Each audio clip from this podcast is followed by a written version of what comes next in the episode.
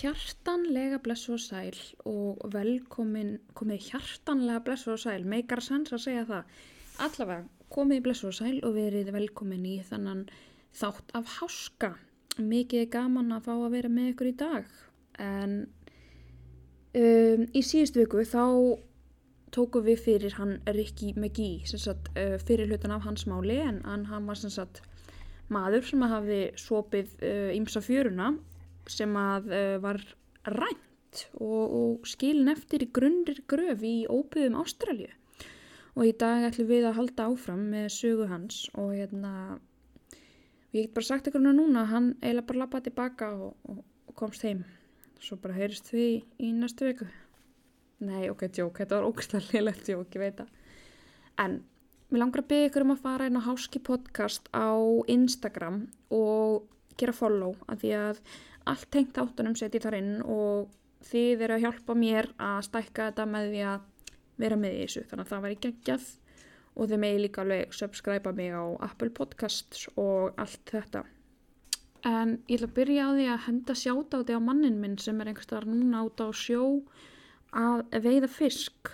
Og bara gessur, þú ert bestur og bara mun að vera í björgunarvestinu En þeir eru öll hinga komin til að heyra hvað uh, varðum mann Rikki McGee og það ætla ég svo sannlega að segja ykkur.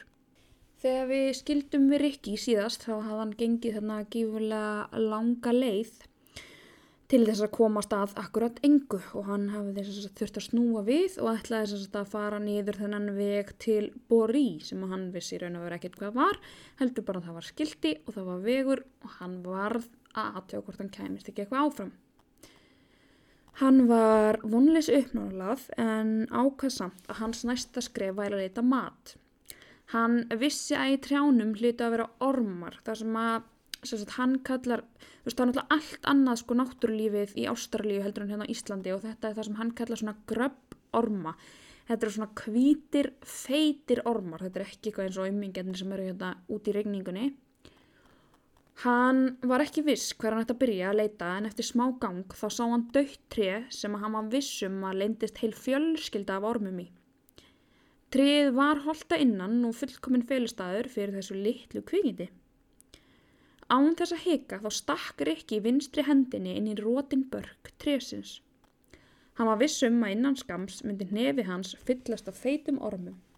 Hann gæti næstum því fundi bræðaði með munnu sér. Hann var komin upp að handakrika inn í trjábörkin þegar hann fann stingi í puttanum.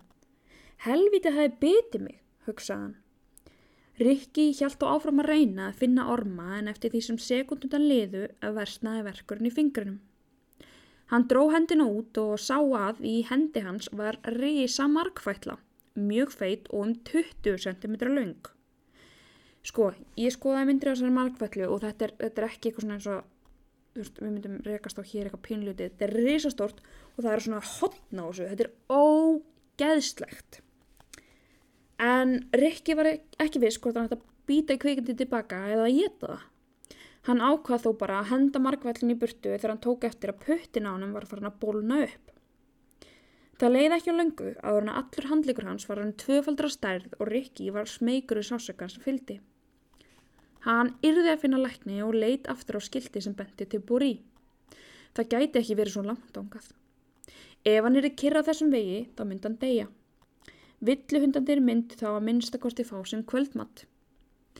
Rikki tók að rásniðu vegin og öskra á hjálp. Kalla átt í loftið að hann þyrti sjúkrabíl. Það hlauti að vera húsirna einhver starf. Það hlýtur einhver að heyra. Þetta var í fyrsta skiptið sem að Rikki hjælt raunverulega að hann myndi deyja.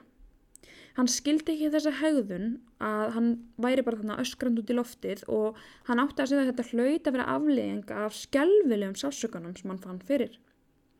Vinstri hlið líkam hans logaði að sásöka og hann hjælt bara áfram hlaupandinu veginn, grátandi og byggjandi um miskun.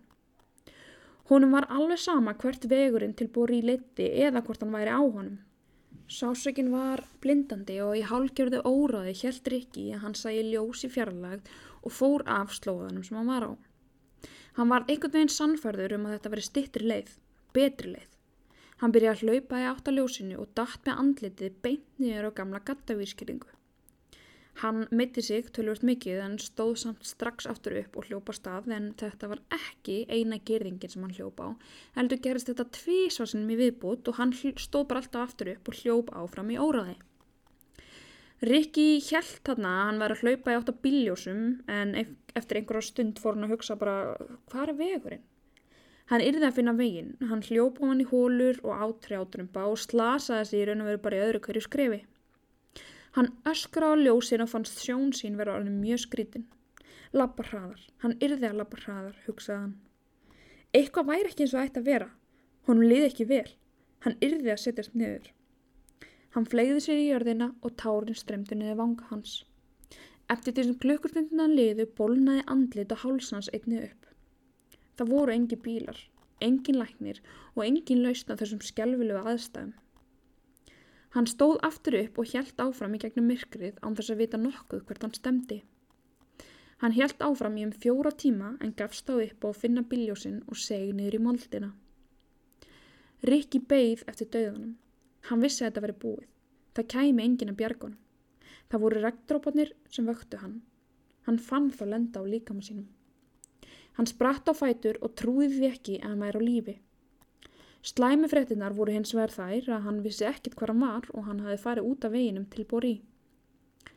Rikki var ynglaður og eftir sig en byrjaði að ganga og til allrar hamingju þá fann hann kúaslaða. Kýr vita alltaf hvert það er að fara, hugsaði Rikki og hjælt áfram göngunni á slóðanum.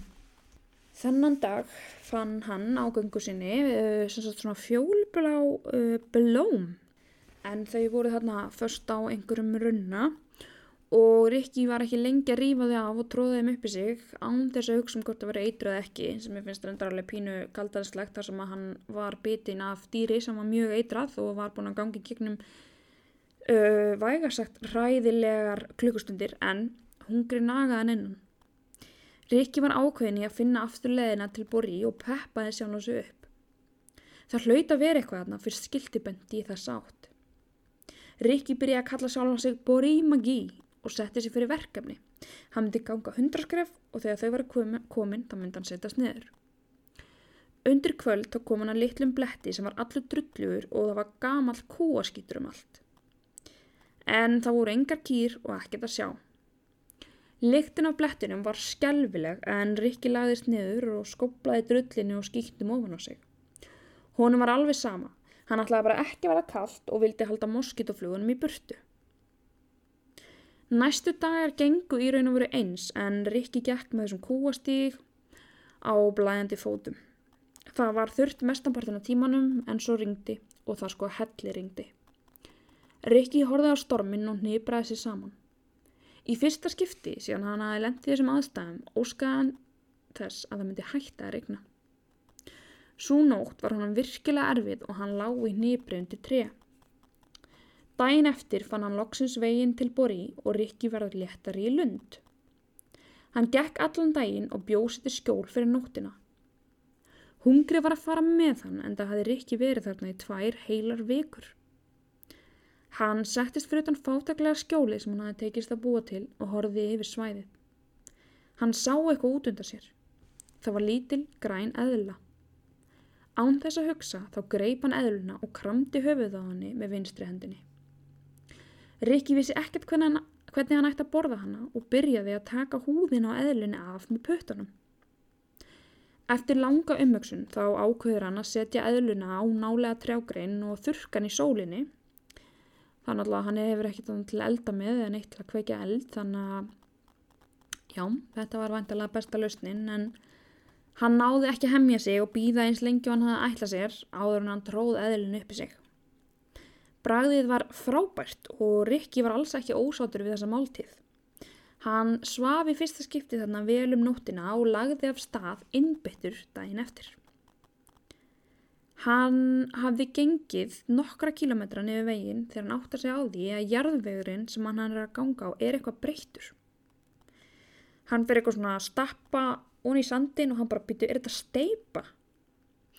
Hann lítur kringu sig og sér að rétt hjá hann þá var bara rosalega stór stípla. Bara svona svipu kannski mm, og í allir ádalum nema mínus fossin.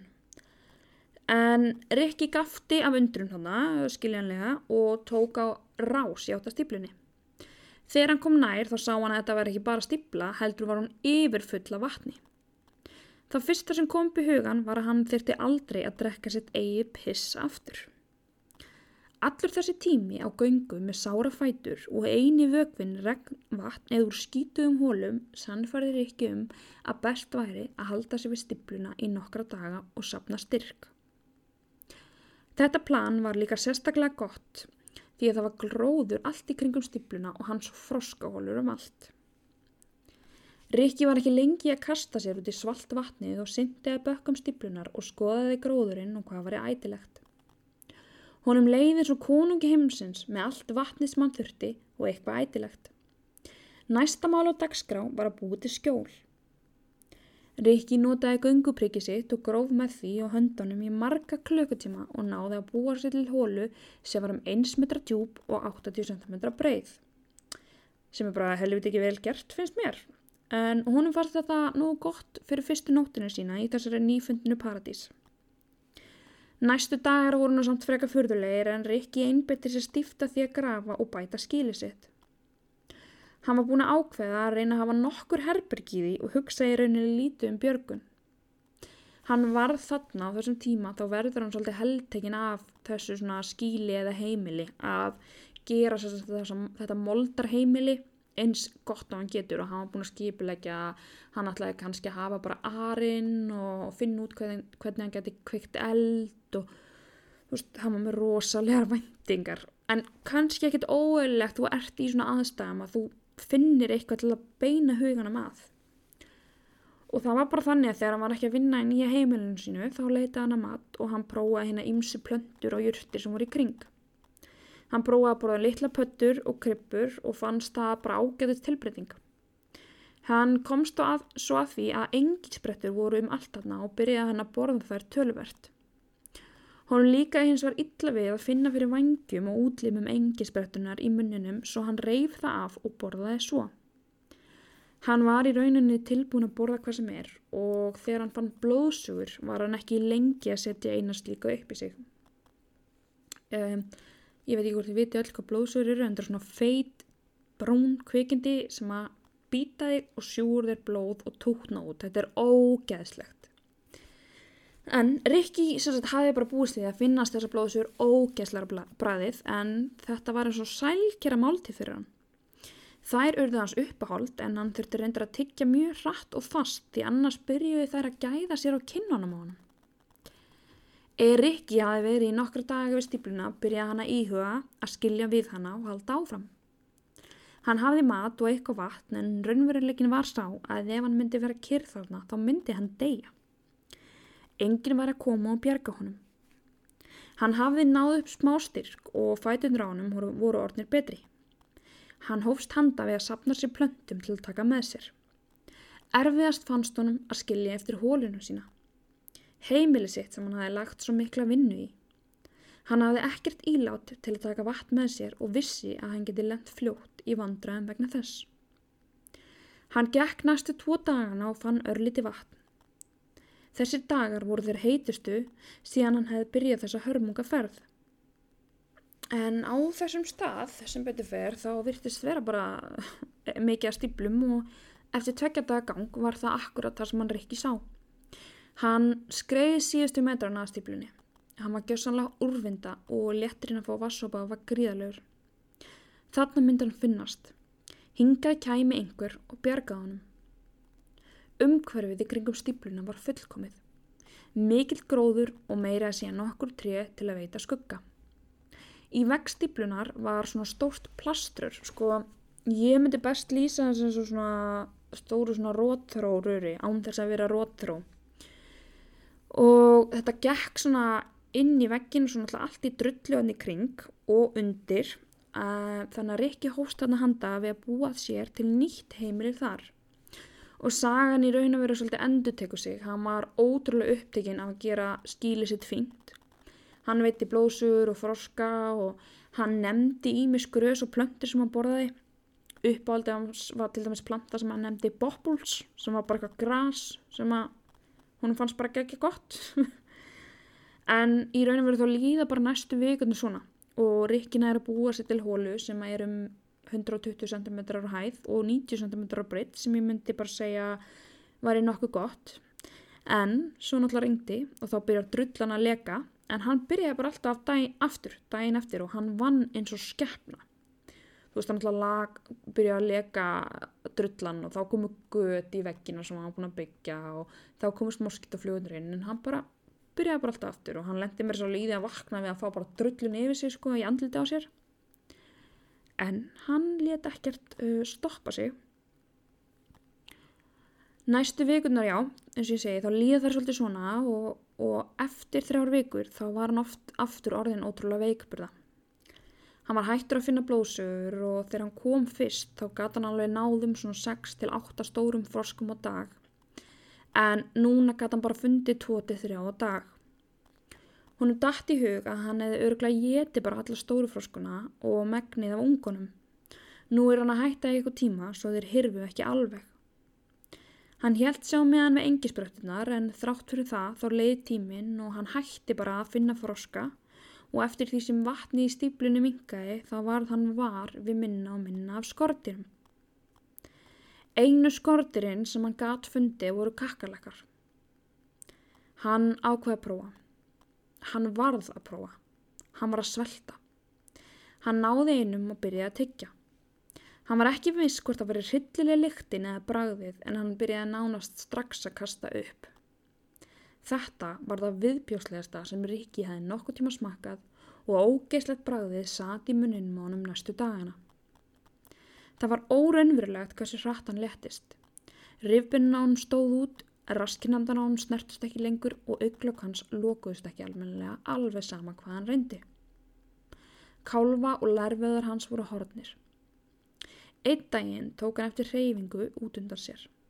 Það var einiður villihundur. Fyrst var ekki smegu að hann en eftir að hafa fylgst með honum í smá tíma sá hann að hundurinn myndi ekki skadan. Hundurinn var í sömu stöðu á hann, á leita froskum eða skorturum til að geta. Hann byrjaði að koma hverjum degi og hjælt sér nálægt Rikki þegar hann leitaði mat. Rikki byrjaði að kalla hann Böngæi Böngæi kom alltaf nær og nær og Rikki byrjaði að tala við hann. Hann sagði honum frá öllu, lífinu svona heima, hvernig hann liði og um hvað þeir ætti að gera í dag til að lifa af. En einn dag þá kom Böngæi ekki. Rikki hugsaði með sér hann hefði bara ráfað burt en hann saknaði hann samt mikið. En í staðinn þá mætt honum fjórir villuhundar sem að voru alls ekki vinulegir og Böngæi og þeir riðust á hann og reyndi sitt besta af því að þeir eru svongir og sáu hann bara sem uh, ágæðis máltíð. Og Rikki nær bara að hrekja það í burtu en hann hugsaði að þetta væri þeir sem myndi getan þegar hann myndi deyja. Að, að þeir væri bara að býða og, og hérna vona að hann myndi deyja og þá getur fengið sér að borða. Og þarna fór hugur hann svolítið í það að hann byrjaði að reyna að búa til eða svona gera skíli sitt þannig að það kæmist enginn inn í það nema hann. Og það gekk honum alveg ágætlega. Hann tók hann að greinar og drullu og alls konar sem hann nýtti. Og svo fann hann nefnilega mjög áhugavert að í vatni hann þá var sko svona gömul gattavískerðing sem hann fann og setti fyrir þannig að þetta var alveg frekar vel svona varið á nóttunni. En einn morgunin þá vaknar samt Rikki við að munnirinn á hann er stokk, bara stökkbólkin verkurinn var svo slæmur og var Rikki fljótur að sig á að það væri eitthvað ekki lægi hann hjælt fyrst svolítið lengi en hann væri bara með tampinu. Hann gæti ekkert gert og hann lá allan þennan dag í hnibri og sásökin magnaðist Undir morgun gæti hann ekki lengur opna munnin og ákvaði að reyna að fara með fingurnar inn og finna út hvað var í gangi. Hann var klárlega með tampinu og því sem að þið fengið sko alvöru tampinu þið vitið að þetta er bara með því verra sem að maður getur gengið í gegnum. Þetta er ógeðaslega vond. Hann þurfti að þröngva fingurinnum uppi sig og hann öskraði og sásöka. Tungan á honum var öll bólkin og kinnin á honum var full af greftri. Hann var að svelta fyrir og núna getur enginn svona borða plöndur. það voru svona blöðrur fullar af greftri í kringum tönn sem var greinlega síkt og Rikki vissi að hann er að reyna að sprengja þér. Hann komst ekki eins og að tönninni því að blöðurinn voru svo stórar og allt um kring. Hann tók svona, já, gattavýr sem hann hafi fundið í nálaði vatni og reyndi að stinga á blöðurinnar. Það gekk ekki og výrin skar hann allan inn í kinninni og það bara byrja að blæða rosa mikið. Hann náði samt að stinga á eina en hún fylltist bara strax aftur á grefti. Hann hristist og skalvusásaka og bara öskraði og það bara runni tára og allt en Rikki McGee var ekki maður til að gefast upp öðla og tók fram likil sem ræningarnir hefði ekki haft fyrir að taka úr vasað hans. Hann tekur likilinn og byrjar að stinga á blöðurnar með öllu sínum krafti en það gekk ekki, það sprung ekki. Og hann vissi að hann næði ekki að sprengja þær þá næði hann ekki rótnu tönninni sem var að valda þessu. Hann gæti ekkit annað gert en að reyna að hunsa óbærlega sásakan og reyna aftur. Í þetta skipti þá gekk þetta, hann náði að stinga á blöðurnar með liklinum og munnurinn á hann fylgtist að svörtu blóði og grefti. Hann byrjaði að æla en hjælt samt áfram að kristja blöðurnar til að ná eitthvað ógin út og þetta var ekkert eðla mikið.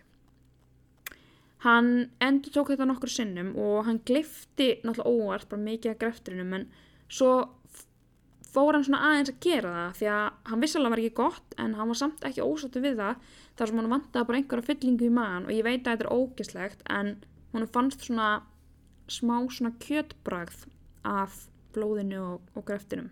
Mm -hmm. þannig að þarna getur ég kannski ímyndað ykkur hvað hann er virkilega varnarður.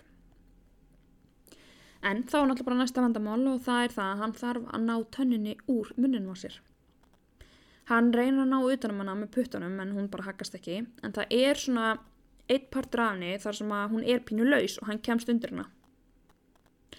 Hann átt að sjá því að hann þurfti að finna eitthvað tól til að ná henn út.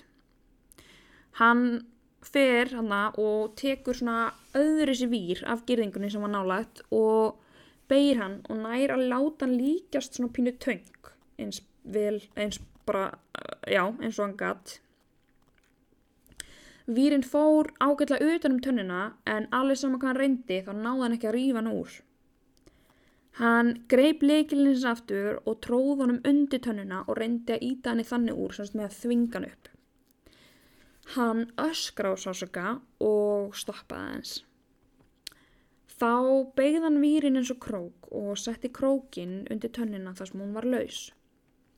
Hann gæti sett mikinn þrýsting á tönnina svona og eftir um það vil hálftíma að tilrinum þá náði hann loks að kippa tönnin úr. Hljóðið sem kom var skjálfilegt og tárin byrjuði að renna niður vanga rikkis. Blóðurinn, blóðið og gröfturinn sem var undir tönninni flætti um munn hans og reyndi hans eitt besta til að koma því út úr sér. Næstu daga gata lítið borðað, plöntunar þurfti hann að tyggja til að koma niður og sásökinn við það var óbarlegur, hann gati eiginlega ekkert mikið opna munnin, hann var svo bólginn. Og svo það hann alltaf líka skórið sér allan inn í kinninni, þannig að hann pýndi sér samt áfram því að hann vissi að hann er að borða þetta ef hann ætlaði að lifa. Og þarna er sko hann farin að svona sjá í stíplunni að það kemur sem sagt fjölskylda af öndum pappi, mamma og einhverju fjóri litlir ungar. Og Rikki hugsa bara ó þetta er svo sætt dýr sem þau náttúrulega eru, eru mjög krútleg en hann hugsa líka bara ég er að fara að geta ykkur. Þannig að hann hann að mjög veikburða og illa haldinn reynir svona að já, hann fer svona með, meðfram grasinu, grasi í kringum mjög hátt og hann svona setur fyrir þeim og, og svo fer hann út í vatnið og þá allt í einu sem sagt pappaöndin svona fer að blaka vanginum og verður svona eins og hún sé bara alveg að deyja eins og hún hafi bara orðið fyrir einhverjum skaða og sé bara, hún bara leggur hausin niður eða hann og, og, og Rikki hugsa bara, wow, bara, bara halló, bara takk fyrir að vinna vinnuna mína fyrir mig og ég er að fara að ná þér. Og þarna var önd, öndin bara alveg hreifingalauðs og hann byrjar að syndi átt á hannum og er mjög spenntur fyrir þessari máltíð en þá þegar hann er alveg komin að hannum þá bara, bara sprettur hann upp og byrjar að blaka vangjunum og flýgur í burtu þannig að þá var hann í raun og veru bara að ruggla í Rikki á meðan að fjölskyldarnas komst í burtu. Þannig að fugglar gáfa þér. Allavega þessi fuggl og Rikki var náttúrulega alveg brjálaður og já, hann svona einmitt slasaði sig á löpp og eitthvað við þetta við að reyna að henda sér að núti þannig að hann var ekki mjög gladur. Þannig að þeir urðu ekki máltíð en hann lendir líka í svipu með fuggl sem að ég veit ekki hvað tegund er en hann sem sagt var aðna í marga vikur fugglin og Rikki leta hann alltaf í friði til þess að fugglin myndi vennjast honum og þeir voru aðna bara alltaf báðið tveir og fugglin fylgdist mjög stíft með honum en Rikki bara svona hugsaði bara ég ætla bara að láta hann trista mér og trista því að ég sé ekki að koma nálátt honum og svo ætla ég að geta og svo fannst honum einn daginn vera þessi tími kominn að hann geti farið að geta fugglin þannig að hann svona gerir svona pínu sama og hann gerir með endunar hann svona fer í grasið og, og er þar á fjórum fótum og fugglin kemur svona að bakkanum alveg þar sem að Rikki er. Og Rikki nær sem sagt hann stekkur yfir grasið og þar er sko svona gattavýr og sker sér allan á fótunum og nær að grýpa í stjeli á fugglinum og fugglin bara svona lítur á hann og hristir sig og flýgur upp og Rikki var með sín og já, það tók hann alveg heilan dag að jafna sig á þessu greiði því að hann, náttúrulega, þetta var eitthvað sem hann hefði unnið að í marga vikur að geta fengið sér þessa máltíð en hún því miður gekk ekki En nú ætlum við að fá að heyra stutt skilabóð frá okkar frábæru styrtaræðilum. Eru ekki allir hálf súrir eftir þetta samkommibans COVID ástand? Þá mæli ég með því að þið kikið í Blöss í Hamraborg 1-3 eða hendi ykkur á vefin og sláðið inn blöss.is. Þar tekur á mót ykkur frábær heimasíða og úrval af auðnarsvörum fyrir alla. Allir geta fundið eitthvað við sitt hæfi hjá Blöss og er til dæmis vinsalasta varan á blöss.is í dag Parabox sem er stútvöld af alls konar skemmtilegu. Förum fullnægt og frábær inn í sömarið. Rikki var þarna komin á mjög slæman stað. Hann var hættur að geta lappað nema bara að fá skref í einu. En hann reyndi nú samt alltaf en hann dætt bara alltaf strax í jörðina og eina sem hann gætt gert var að liggja inn í skilinu sínu og skrýða svo út fyrir vassópa. Þarna hafði hann eitt 71 degi í þessu helvíti. Hann var ekki viss hversu mikið hann átti eftir. Kanski myndi hann lifa í viku en kanski myndi hann degja morgun. Hann hafði sætt sér við það og beð bara. Þennan dag fannst honum nokkrum sinnum eins og hann herði í bíl en hann kýfti sér ekki einu snu upp í það. Hann vissi að þetta væri bara óskleikja. Hann var ekki einu sinni spendur þegar hann heyrði greinilegt velarhljóð. Hann lá bara og hugsaði með sér að ef einhver væri þarna þá hliti sá hinn sami að aðtjóða með hann. Skílið hans var vel sínilegt og Rikki hefði búið til kross á þakki úr greinum því þetta yrði jú gröf hans. Hann hafði enga orku og hann gati ekki meira. En svo heyrði hann hljóð sem hann þekkti. Það var einhver að skipta um gýr. Þetta var hljóð í gýrkassa. Þetta er ekki vindurinn eða hausin á mér. Það er einhver að koma niður veginn, hugsaðan. Hann náði að stöylast út úr skílinu og það fyrsta sem hann sá var jeppi með tveimur ungum mönnum í sem stendi beint í áttina á hann. Hann veifaði höndunum þráttur að skilja ekki hvaðan orkan til þess kom. Mér er borgið, hugsaðan. Eftir nærið því þrjá mánuði þá var, hann, þá var einhver komin. Það sem Rikki gerir núna fannst mér alveg lýsaði með högur ástandans og hvaðan orðin bara keks og rugglaðar í höstum eftir að vera þarna en hann byrja bara að hugsa bara dóti mitt, skíli mitt, er ég að fara að skilja það eftir? Og inn í skílinu var sem sagt liklandir sem hann hefði notað þarna til að rífa úr tönnina, rótna tönnin, gönguprikið hans og ripni stuttrumabólunast. Hann hafði enga orku og hann skrýður og þarf menna að koma að hann með bíl og hann tekur þá áættu að skrýða aftur inn í skílið af því hann vildi ekki skilja þessu luti eftir og hann hugsaði bara, ok, ég, þú veist, þá bara skilja þeim eftir. Þetta er bara mikilvæg hlutur í mínu lífi, ég ætla að taka þetta með. Landkrúsabílinn beigði sem betur fyrir inn að stíplunni og hjarta Rikkis sló hratt. Adrenalínu flætti og hann náði lappa örlítið til móts við jæppan. Menniti tveir voru vinnumenn á kúabíli og voru á leiðsni þangað er þeir sáu stipluna.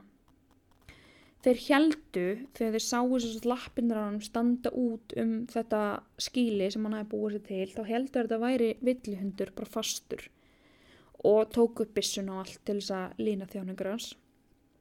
En svo ákveður eitthvað að kíkja á þetta betur að þeir voru ekki alveg vissir En þeir Tas og Brús frá Byrindútú voru í ósköp eðlum erindagjörðum þarna vegna vinnu sinnar og einhvern veginn þá hafðu þeir ramba á Rikki. Mennirnir stökk út í bylnum og spyrja Rikki hvað í fjandanum hann var að gera þarna. Eina sem hann gott sagt var bara þið myndi ekki trúa því. Mennirnir voru fyrirlostnir og þegar Rikki sagði honum að hann hefði verið rænt hann 24. januar litu þeir á hvort annan og sagðu í dag er fjórði apríl. Þeir sætta sig ekki alveg við þetta svar að hann, þeir myndi ekki trúa því og spyrja bara, herði, þú veist það er nokkað mjög skrítið að sé einhver hérna úti og þú lítur hæðilega út og hann sagði bara ég er búin að vera hérna þá fyrst að því segi þessa dagsendingu, það er búin að vera hérna í nærið þrjá mánu og ég er búin að lifa með því að borða eðlur og froska og skortýr og drekka vatn úr þessari stíplu og menninni bara hugsaðu bara með sér bara það er ekki hægt. Það myndi enginn lifa það af. En þeir taka undir hendundur á honum og hjálpa honum inn í bílinn. Og Rikki minnist þess hvað honum fannst skrítið að setjast í leðursætið í landgrúsöndum af því að hann hafði náttúrulega bara leiðið á mold í þrjá mánu en þarna eru svona kannski 45 minna á bílinu og Rikki satt í bílnum og hugsaði bara meitt um og það var náttúrulega matur. Hann fengi langsins að borða og hann vildi sko hambúrgara og shake. Þegar þeir koma að bílinu þá heldu Tas og Brús eila bara á Rikki inn, hann gæti ekki gengið. Næsti spítali var náttúrulega í töluverðri fjarlægð en sem betur fer þá var hjúgrankona á bílinu og hún svona byrja að hlúa að Rikki og hann er náttúrulega bara, herði, ég til ég að fá hérna mat og byrður um svona stektar pilsur sem er bara eitthvað svona algengum matur þarna. Og hún bara, nei kallið minn þú mátt ekki borða mikið í einu. Þú mátt ekki borða svona svona svona kjöt og svona því að þú ert ekki, orðið, þú veist, þú ert búin að vera á þessu matræði svo lengi og borða ekki neitt að þú verður að byrja á bara svona vögva og eitthvað svona, svona fljótandi fæði og hann var mjög ósattur og hún byrjar þá á því að láta hann fá svona niðursöðdós með bara svona niður sannum ávöxtum sem bara var hægt að mauka saman. Og hann alltaf bara úlf hérna bara á það á núleitni og þá fer hún svona að hýtar smá svona graskerssúpa fyrir hann en það er uppáhaldsmaturinn hans er graskerssúpa og hann er eitthvað með einn svona narran í það að gefa hann smá brauð og svona og hún, já, náttúrulega vorkir hann en er samt í einhverjum samskiptum þannig við lækna því að það er búið að ringja og óska eftir sjúkarflugvel fyrir hann. Eftir þessa indíslu máltíð þá lætur Tas Rikki fá fött og Rikki fer hann á bæðarbyggi til að þrýfa sig og klæða. En það að fara í styrtu var stórt áfall fyrir Rikki Maggi Hann leiti speilin og það sem blasti við honum skeldan. Hann horfi á beinagrind. Hann trúði ekki eigin augum og öskra á skelvingu. Hjúgrunarkonan kom hlaupandi inn og reyndi að róa niður. Hann þekkti ekki sjálfa sig. Hvað var þetta eiginlega sem hann sá í speilinu? Sko, það kemur ekki óvart að hann hafi rættur á sjálf, sjálfa sig að því ég mun setja mynda á hann inn á Instagramið og hann er ekkit eðla eðlagrannur sko, hann er svona 46 kíló. Og hann var mjög stór maður fyrir og bara í rosalega góðu formi sem er kannski það sem að berga hann og koma hann í gegnum þetta. En hann allavega næra róa sér niður og ná smá tökum á tilfinningum sínum og fer í styrtuna en er bara í algjöru sjokki. Og svo fljótlega eftir það þá kemur sjúkra flutningavél á svæðið og Rikki fer um borð Í vélinni voru tveir læknar og þeir hófust bara strax að handa. Þeir byrjuði að setja upp æðaleg með næringu og vögva en þeir höfðu þarna mest ágjörði að lifur og nýru rikkis væri hægt að starfa eða bara líffarin hans væri farin að hægt að virka.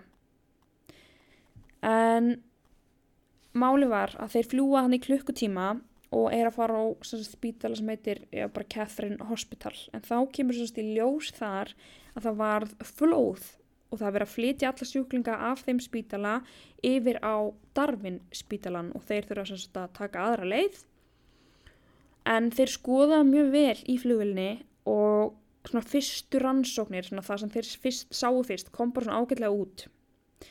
Hann kemur hérna á Darwin spítalan og í raun og veru týnist hann pínu í kaosinu af því að það er bara flóða fólki að koma frá hínu spítalanum og það verður bara svona fótur og fyrir uppi og hann liggur hérna bara í einhverju rúmi út á gangi og það líður alveg til tími þá einhver er bara já, hvað með góður, þessi maður, við þurfum að hugsa um hann.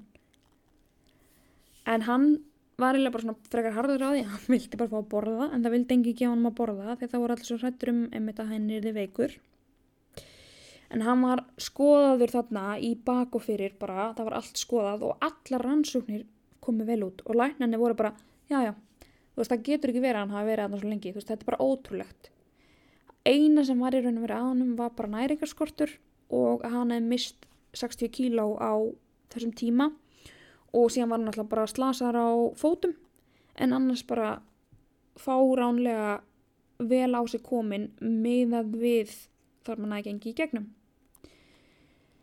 Fyrstu dagana á spítalanum þá borðaði hann sko um svona 12 litlar máltíðir á dag. Þú veist, hann var alltaf að borða og bara pínlítið einu og hann var að vera gæðveikur. Hann var alltaf bara horfið á mig, ég er að svelta, ég vil bara borða. Þau verður bara, nei, nei, nei, nei, bara má ekki, þú verður bara að borða eftir þessu plani. Hann átti ótrúlega erfitt með söp að því honum dremdi alltaf að hann var komin aftur í óbyrðinar og hann lægi inn í skílunu sínu og vaknaði bara skjálfandi og sveittur.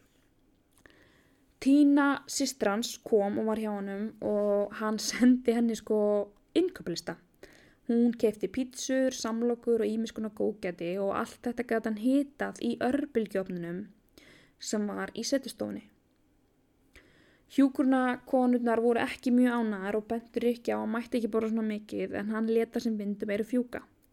Hann sagði bara, ég er búin að vera svelta í þrjá mánu, ég vil bæta sem mest á mig sem fyrst og ég er svongur en hann, veist, hann gerði þetta samt oftast á nóttunni þegar enginn sá, þá voru þeir ekki að tuði hann og þar voru nefnilega rosalega margar ferðirnar í örbulgjöfnin og tók Rikki á endanum upp á því að stela örbulgjöfninum þegar allir voru farnir að sofa.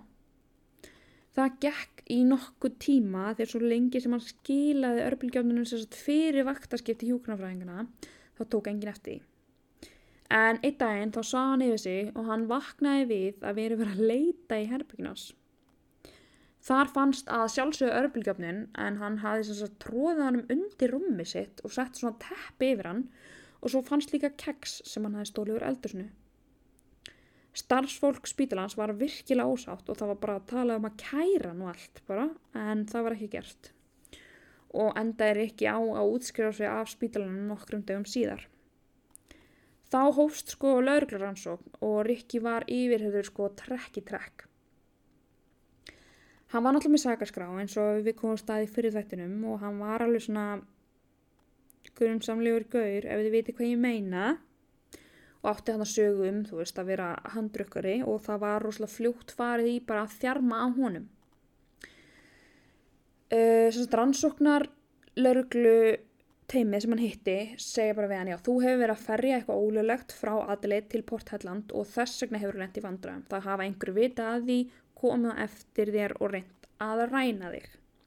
Og hann segir alltaf nei, nei, nei og reynir að útskýra ótrúlega vel fyrir öllum hvernig allt gerðist en hann var náttúrulega sko, hann var byrlað þarna fyrstu dagana eða vikuna og vissi ekki neitt hvað var að gerast. Hann meir segja, grei kallinn, þá fór hann sko í svona dá, dáleðslu og hann hafur enga trú og svona, hann bara, hann þólir ekki svona og, og já, hann ákast að fara til þess að reyna að muna allt sem hann svona var í svona þóku undir svona livi áhrifunum og hann fer og hann segir alveg að hann hafi svona fullt bara komið í ljós og hann hafi svona farið allt í einu að endur upplefa það sem var að gerast bara allt í einu, hann var kannski bara að pissa og þá allt í einu kom bara svona endurminning og hann náðarlega útskýra fyrir þeim nákvæmlega hvernig allir litur út, hvað þetta voru margir og bara í raun og hvernig þetta fór fram. En lögurlega var bara nei, bara haha og kenningarna voru sem sagt þær að hann hefði lent í bílavandræðum og ákveðið sjálfur að lendi þessu öllu til að fá aðtegli sem sagt að bílina segði bílað og hann bara svona, ég þarf að lappa inn í óbeðnar og tínast og svo mun ég verða frægur. Svo var önnu kenning um að hann hefði verið undir áhrifum og vamfrað út í eðimörkina sem mér finnst mjög skrítið að þú veist, að ég veit ekki hvað þetta, já, ég skil það ekki en svo setti þess að rannsóknarleikona fyrir framannan og sagði í alveg við hann bara, heyrður ekki minn ég við höldum að þú hefur lent í því sem að þeir köllu drug flashback. Og hann hafi bara verið að ímynda sér þetta allt.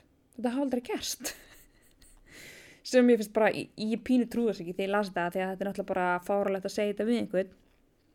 Og Riki bara, uh, já þannig ég misti 60 kíló og dónastu því að því ég var í einhver svona drug endurminningum, svona tvíknefna eftirkasti eitthvað.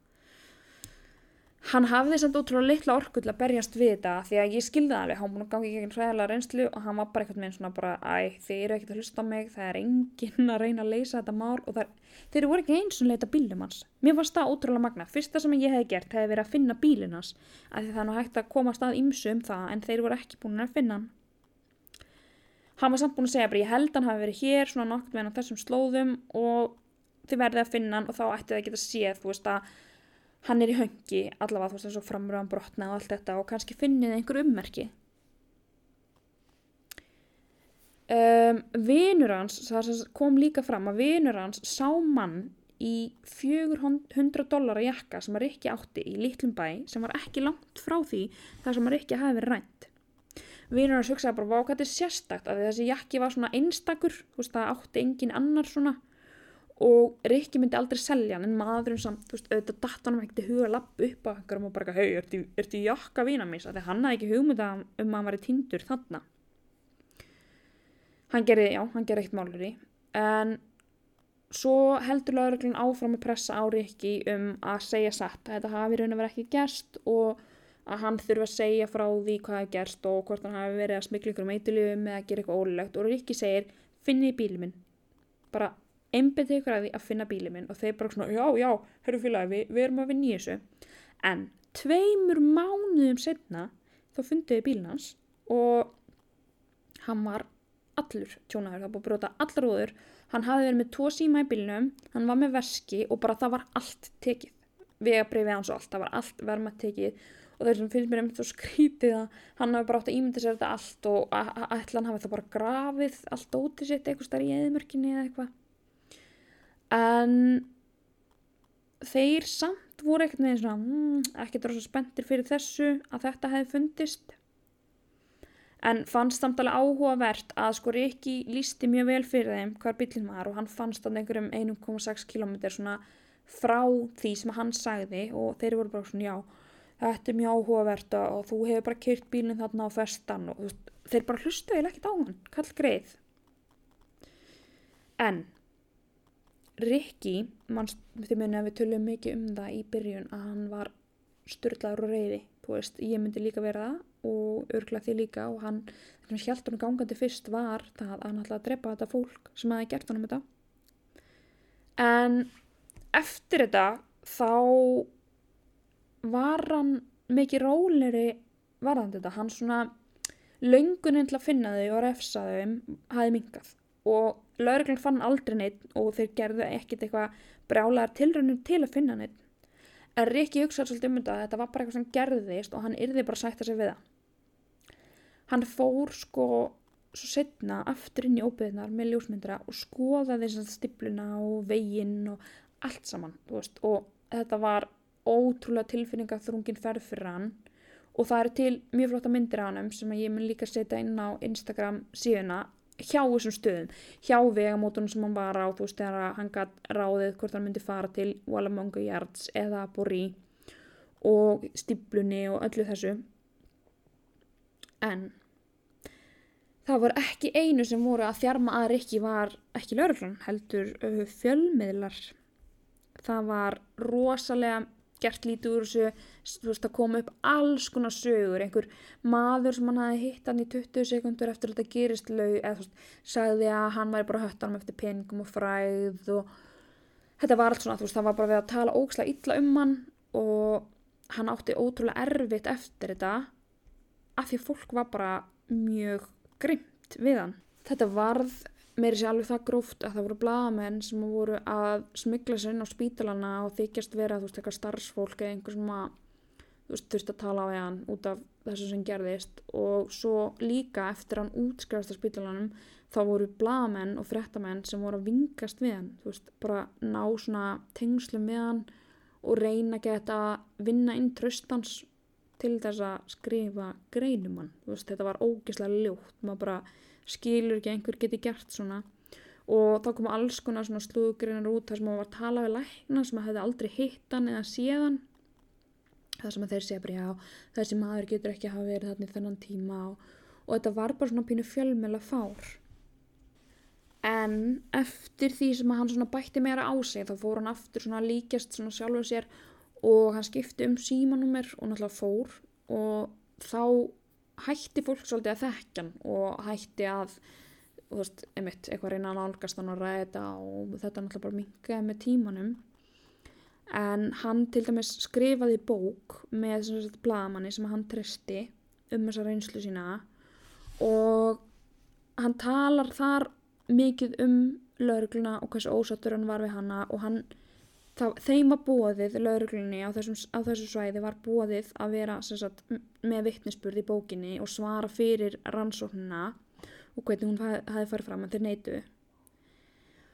Og jújú, jú, ég er alveg sammála, það er grunnsanlegt, hann kom fyrst með einhverjum svona skrítnarsögur að hvernig hann endaði þarna en svo hugsa maður líka bara hann, hann var náttúrulega undir áhrifum livja þannig að kannski það ekkert skrítið en hann allavega, hann var ekki mikið trúað af lauruglunni þannig að hann brá á þá ráð að fá þess að tvo lækna sem að höfðu annarstann til að skrifa í raun og veru bara svona stöðningseyfirlýsingabref til bara í, sem sagt fyrir hann.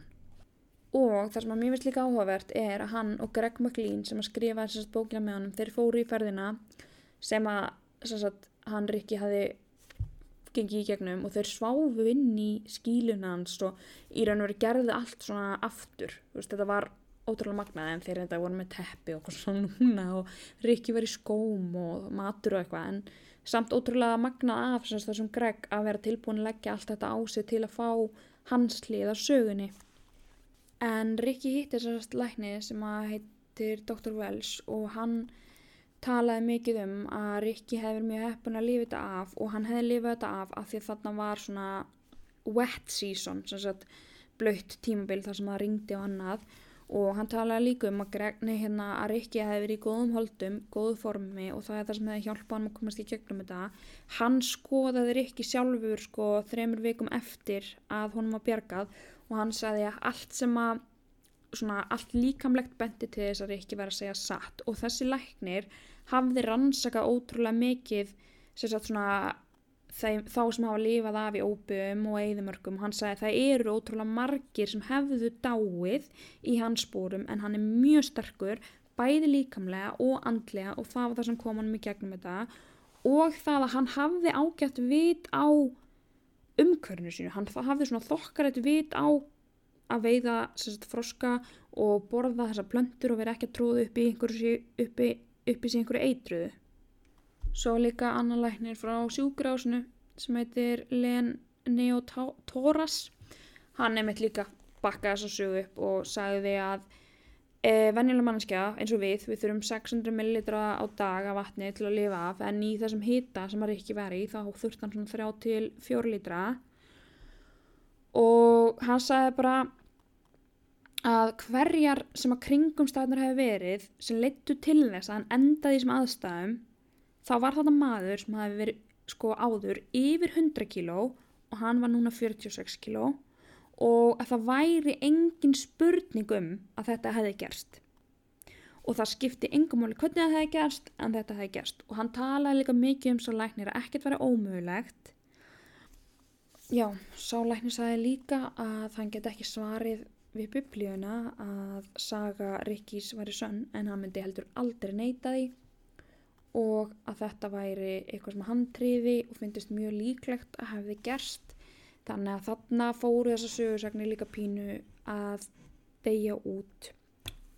Rikki fór svo eftir þetta að vinna eitthvað í túristabransanum, fari einhver svona ferðir með hérna, ferðarfólki og það sem læknum fórst líka, ég glemt að segja, ótrúlega merkilegt var að hann í raun og veri bætti þingdina á sig miklu hraðar aldrei en hann mistana þegar svo að það hefur verið ótrúlegt hvað hann var fljótur að ná sér upp. En hann kynnist konu, elskur Rikki, sem heitir Katie og þau flytja svo endanum saman árið 2008 til Dubai. Og hann er svona svolítið fegin að fólk sé þetta þekkjana því að hann vill bara vera Rikki Maggi og ég ætla að fá að lesa fyrir ykkur hérna þar sem að ég myndi kalla eigðimerkur matseðil Rikkis Grammeti af því borðaði hann Abel Moscus Linnaeus. Það er bópuls, það er það sem hann borðaði mest af. Ég veit í raun og veru ekki hvað það er þetta er eitthvað svona eitthvað, eitthvað, eitthvað jurt sem hann segir að sé svona súrt bræðaf Svo er eitt sem heitir Cyanotis Succulent Perennial en það kallaði hann Rikki Spriggi Spriggis og það sveipaði svona helsti bauna. Þú kannst svona, svona opna það og þá komur svona eins og baunir. Svo borðaði mikið af svona viltri radísurót og einhverju sem er kallað Morning Glory eh, sem eru svona fjólblá blóm sem að, þú veist ég held að hann veit ekkert hvað var og ég veit ekkert hvað er en hann kallaði það Snurples Svo borðaði hann vatnaliljur líka, fannst þær svona eins og melónur, talaði um það. Svo borðaði hann eitthvað sem heitir Alice Carpus Vaginalis. Og nei, það er ekkert, já, ok, ég veit ekki hvað ég er að hugsa, en það er svona illgresi sem er svona baunalikt líka. Af kjöti þá náði hann að borða einhverja nokkra blákrabba, hann borðaði mikið engisbrettum, hann borðaði eðlur, blóðsugur, maura, brúna og græna kruska, pöttur, moskítoflugur, lirfur, vespur, kryppur og eitt kakkalaka. Þetta var sem sagt það sem maður ekki mikið lifði á í eðmörkinni og mér langar pínu að spyrja ykkur, er þetta eitthvað sem þið getur hugsað að setja upp minnin á ykkur og hvað þá rátt? en hann allavega gerði það og það er ástæðan fyrir því hann björgaðist og mér langar að enda þáttinn á sagt, orðum frá honum sjálfum og það er það að þú eigir að hafa hugan alltaf í gangi. Ekki vera hrættur að prófa eitthvað nýtt bara því að það geti klikkað. Aldrei missa trúna á mönnum og verður þakkláttur fyrir góðu hlutina í lífið þínu þó, því þú veist ekki hvernig þeir fara. Segðu þeim sem þér þykir væntum hvernig þið líður. Ekki eigða orku í reyði. Að vera hrættur kemur þér ekkert. Það sem drefur þig ekki gerir þér sterkari. Mundu alltaf að lífið er þess verði að lifa og verður tilbúin að berjast fyrir því með öllu sem þú átt. Þú veist aldrei hvað morgundagurinn byrja skauti sér. Ég myndi segja að þessi lífsvænsla hafi breyttir ekki mikið til eins betra því að í dag er hann, hann með, er ekkert mikið að pæla í svona, já, hann verður ekki reyður og hann lætur hlutin ekkert með ekki trubla sig að í töðunar á sér, hann reynir bara frekar að taka lífinu með opnum örmum því hann veit að það er ekki sjálfgefið. En mér langar ós mikið að tala um að ég veit að við vitum ekkert nákvæmlega hvað gerist þarna.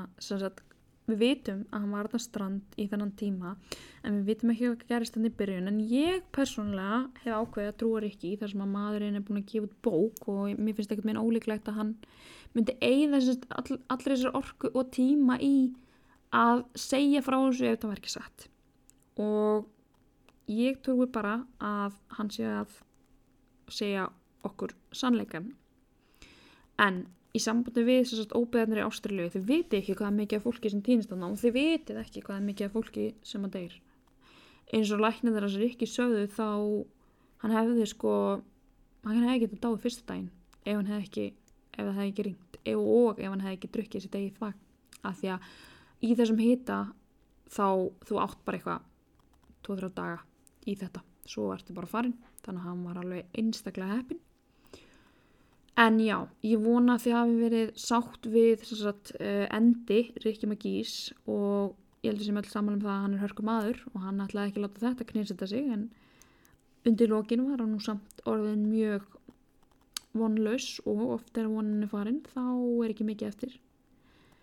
En ég ætla að segja þessari sögu lokið og bara þakka fyrir mig. Ég vonaði frábæran fyrstdag og endilega followaði Háski podcast á Instagram af því að ég ætla að setja myndir af Rikki þar inn. Og þá getið þið séð alveg hvað ég er að meina. Og ég ætla líka að setja myndirnar af þessast í ferðinni sem hann fór í þegar hann fór aftur á alla þessa staði. Og þú veist ég á bókin hans þannig að ég gætt fengjar þaðan, ég gætt náttúrulega búið lítið fundið á netuna myndum þannig ég múna endilega að þið tjekkja á því og verið endilega duglega líka að segja mér ykkar skoðun. Og ef það er einhverjum með eitthvað mál sem hann hefur áhuga að heyrum bara I'm all ears. En eigiði frábæra helgi. Ég ætla svo sannlega eiga það. Og ég vona helgin ykkar verði háskalaus. Og já, til ettu Sigrunar, góð vinkunum minnar sem er að hlusta hún hefur lendi í margleita háska og ég ætla nú bara að bjóða henni góða helgi þetta er ekki öll lífsrensla að eiga baki þannig að bara góða helgi þetta mín og, og átt hana góða. En takk fyrir mig og ég kem aftur í næstu viku með eitthvað últra spennandi mál. Bye